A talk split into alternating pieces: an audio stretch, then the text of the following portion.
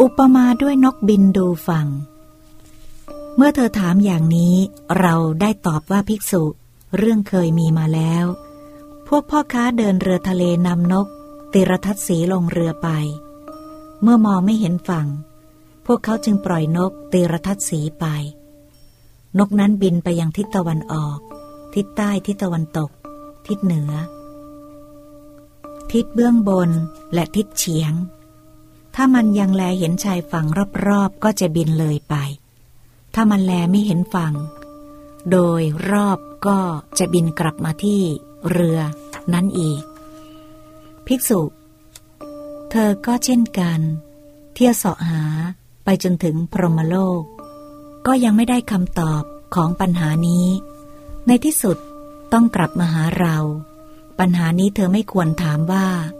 มหาภูตรูปสี่คือปฐวีธาตุอาโปธาตุเตโชธาตุและวายโยธาตุย่อมดับสนิทที่ไหนหนอแล แต่ควรถามอย่างนี้ว่าปฐวีธาตุอาโปธาตุ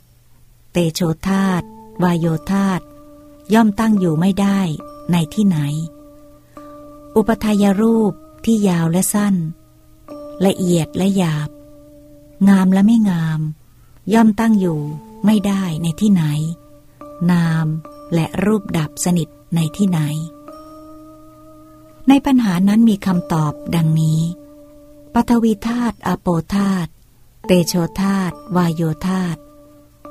ย่อมตั้งอยู่ไม่ได้ในวิญญาณ ซึ่งเป็นสิ่งที่มองไม่เห็น ไม่มีที่สุด แต่มีท่าข้าม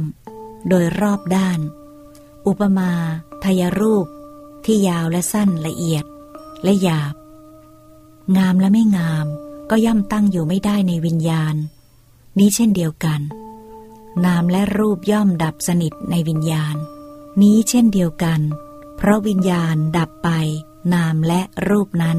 ก็ย่อมดับสนิทไปในที่นั้น